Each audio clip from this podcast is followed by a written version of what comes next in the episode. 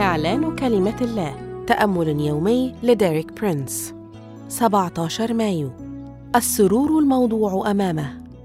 هذا الأسبوع يشرح لنا ديريك برينس أن يسوع حمل عارنا لنشترك في مجده. واليوم يوضح لنا أن يسوع احتمل الصليب من أجل السرور الموضوع أمامه.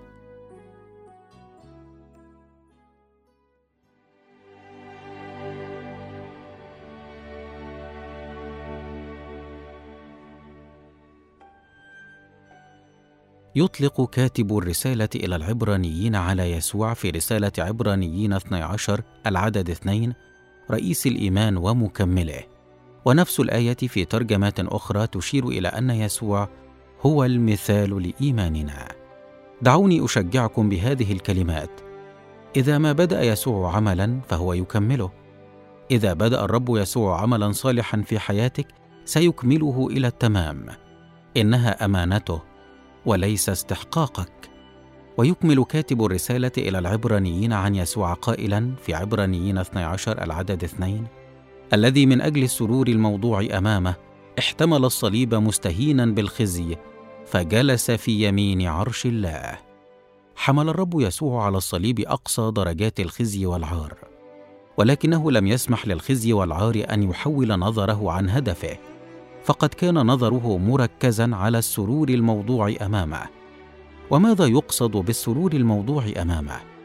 يقصد به سروره بأن يأتي بأبناء كثيرين إلى المجد. فمن أجل أن يأتي بك وبي وبملايين البشر مثلنا إلى حياة المجد احتمل خزي وعار الصليب. ولا توجد طريقة أخرى للموت أكثر عارا من الصلب. كان الصليب هو أحقر طريقة عقاب للمجرمين. يخبرنا النص الكتابي أن الجنود الرومانيين جردوا يسوع من ملابسه وعلق يسوع عاريا على الصليب أمام عيون الناس لمدة ثلاث ساعات أو أكثر. مر به الناس وكانوا يسخرون منه. فهل أدركت ما تحمله الرب يسوع على الصليب؟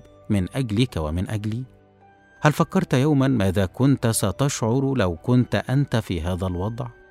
في كلمة واحدة الخزي والعار.